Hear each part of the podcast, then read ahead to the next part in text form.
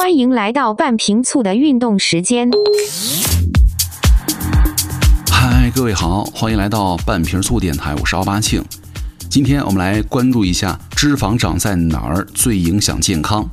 有人说了，这个脂肪长在哪里最不影响我们的美观和健康了？当然是长在别人身上了。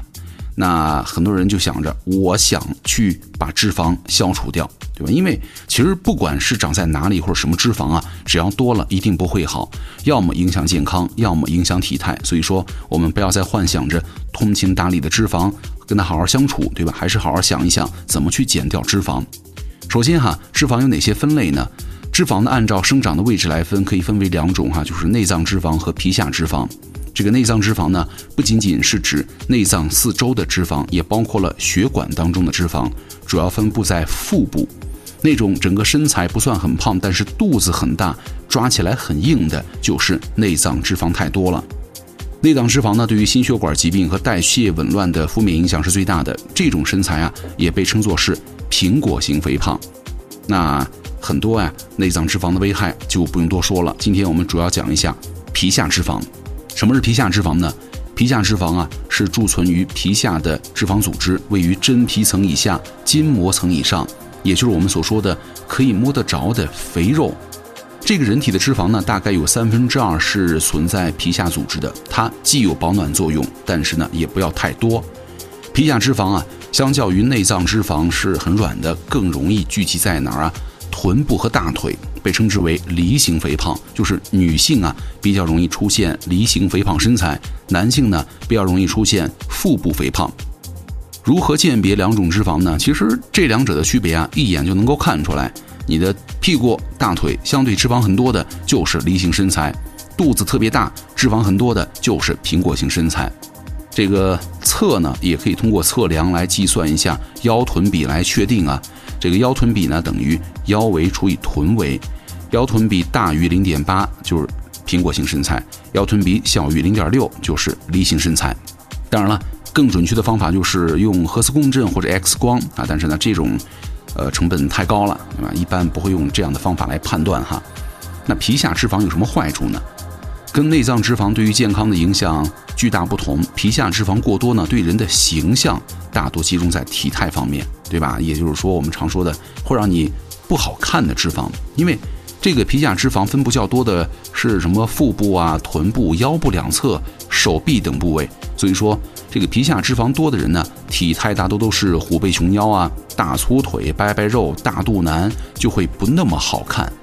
而且啊，大腿和臀部这些地方的脂肪呢，一旦生成了就很难减下来。但是呢，这类肥胖啊引起的并发症的可能性相对较低。大多数皮下脂肪多的人呢，就是从小就胖，或者从青春期开始就肥胖，产后发胖。女性肥胖大多都是那种类型。有研究指出啊，年龄和性别是影响脂肪堆积的一个关键因素。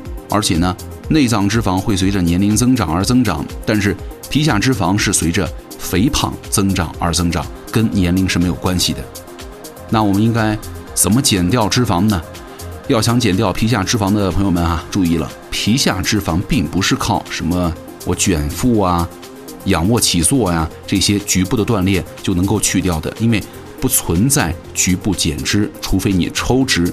要想减少脂肪，必须是全身的锻炼基础之上，再进行局部的运动塑形，才会达到良好效果，并且还得注意控制饮食。毕竟啊，减肥的真理向来就是三分练，七分吃。但是啊，各位千万不要选择极端的节食，难以坚持不说，一旦恢复饮食呢，就会马上反弹。而且呢，因为节食。摄入的营养没有办法给机体呢提供充足的能量，非常伤身体。正确的做法就是呢，应该调整饮食结构，在保证营养平衡的前提之下呢，限制油盐的摄入量。我们在烹饪的时候啊，多选择炖、煮、蒸、拌等低油的烹饪方法。另外呢，调整蛋白质和脂肪的摄入比例呢，要适当的吃鸡、鱼、虾各类的瘦肉等好蛋白，控制热量的摄入。进餐的速度呢，不要太快，七分饱为宜。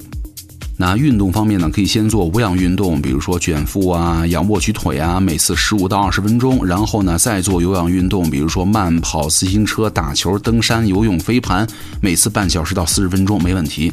一周呢。至少要做四到五次，坚持每天锻炼的话，效果是最好的。